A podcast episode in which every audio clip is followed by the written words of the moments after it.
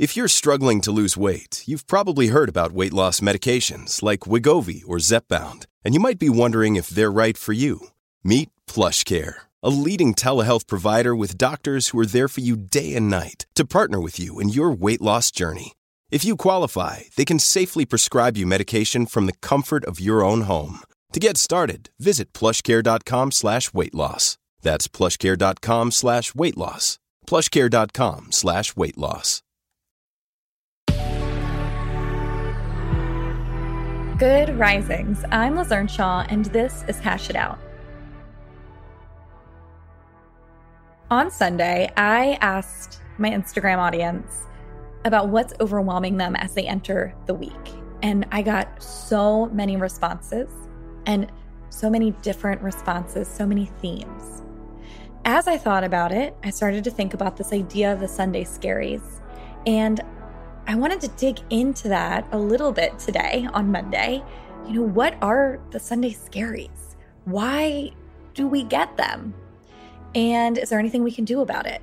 Well, first of all, the Sunday scaries are on Sundays when we start to feel a ton of anxiety, even though we should be relaxing.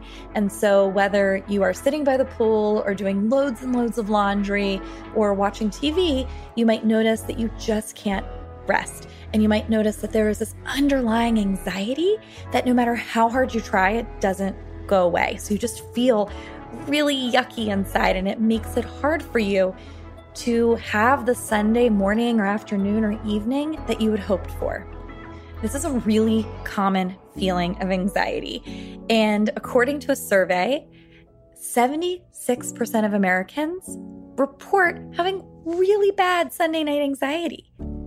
seventy-six percent. And I thought another piece of this that was really interesting is that when compared to the rest of the world, forty-seven percent of people in the rest of the world say that they have bad anxiety on Sunday nights, but seventy-six percent of Americans report having really bad anxiety on Sunday nights. So if it's something you experience, you are absolutely not alone. The majority of people are experiencing it too. So why does this happen? Well, there's something called anticipatory anxiety. Anticipatory anxiety is the anxiety that we feel when we're anticipating that something bad or overwhelming or upsetting could happen. It's not happening right now, but it could happen. And so we know that tomorrow's going to be busy on Sunday, or we know that we have a lot to get done in the morning and we're just not sure if we're going to get it done. Something that also plays a huge role in anticipatory anxiety is the fact that there's nothing we can do about it, or it might feel like there's nothing we can do about it. So for example, when I get really stressed out on Sunday nights, it's usually because I have a week, or specifically a Monday ahead, where I've got a lot of stuff I've, I have to get done, and I'm not sure if it's all going to get done in the time that it needs to get done.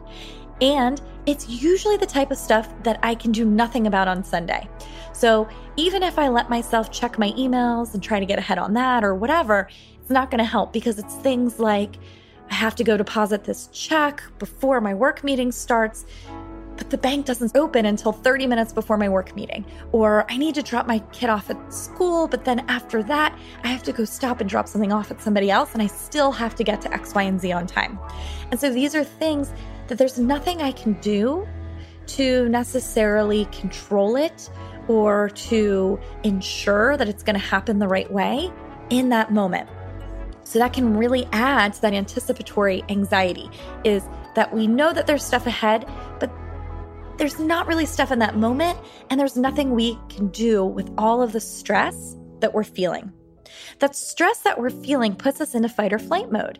And if that stress was in the moment, we could do something with that fight or flight, right? We could deal with it. We could problem solve. We could get it done. But there's nothing we can do on Sunday. And so what happens is our body fills with all this adrenaline and cortisol, and there's nothing that we can do about it, right? And so as the day goes on, it just builds up and builds up and builds up. Of course, work is one of the biggest reasons that people have the Sunday scaries, but other reasons that people have them is knowing that they're going to have to run into somebody that they've been dreading running into. So it might not be work related. It might be having to see somebody in the carpool line at your kid's school. It might also be knowing that Monday starts the business week, And maybe that means that you're worried about a phone call you're going to get from your doctor, or you're worried about bill collection calls. All of those things that we have to kind of deal with that are uncomfortable, frustrating, time-consuming, they tend to happen during the week. Now, while it doesn't feel like there's a lot that we can do to control the Sunday scaries, because all of the things that we wish we could control aren't happening until Monday, there are some things that we can do. And if you get the Sunday scaries, I would love for you to try some of these things this upcoming weekend. So, of course, we need to get away from things that already increase our adrenaline, already make us feel anxious. And so some of the biggest things that do that to us are our devices, phones, T Vs, iPads, all of that stuff. If you are just sitting on your phone, then you are really not going to be able to relax. It is a false belief that laying on the couch and looking at your phone for hours on end is relaxing. It actually does a ton of stuff to your brain and your heart rate, and it doesn't let you get the energy out that you need to get out. So, of course, spend some time scrolling because it can be fun, and in some ways it can be relaxing for small amounts of time. But if you really want to keep the anxiety at bay, turn off your phone. Get off of social media and allow yourself to actually be present with your Sunday. Now, the reason that people don't do that is because they start to feel that anxiety and they go into their phone in order to avoid it. I want to encourage you to let the anxiety pass before picking up that phone and trying to utilize the phone as a soothing tool. It's really important to also create some sort of routine on your Sundays. Let there be things that you're actually doing throughout the day so that you feel productive while also feeling like there's structure. Don't try to make it too much about getting work done, but more about going for a walk or, you know, cleaning up your room and making your room feel good, but doing things that feel good, but also keep you somewhat busy. Another thing that's really important is having a wind down routine. Your body and your brain need time to wind down before the week, and it's going to take time for them to do that. And so whatever it is, whether it's turning the lights low, putting on really nice pajamas, turning the T V off and listening to some music, try to create an evening routine that is going to help you. The last piece is to try to work on being mindful. Stay in the moment. Every time you start to worry about what's next, I want you to bring yourself back. I want you to notice one thing that you see in the room, one thing that you smell, one thing that you taste, one thing that you hear, and one sensation that you feel on your body. And every time your mind starts to wander into Monday, I want you to bring yourself back and do that five senses exercise.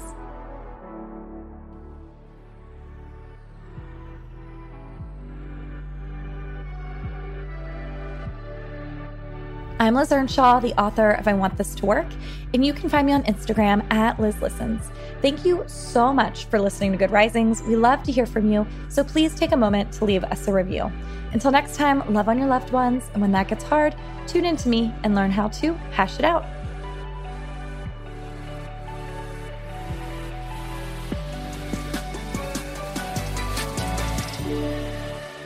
Good Risings is presented by Cavalry Audio.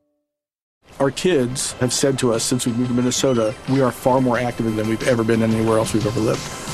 Moving to Minnesota opened up a lot of doors for us. Just this overall sense of community, of values that, you know, Minnesotans have. It's a real accepting, loving community, especially with two young kids. See why C N B C ranks Minnesota number four best state to live and work.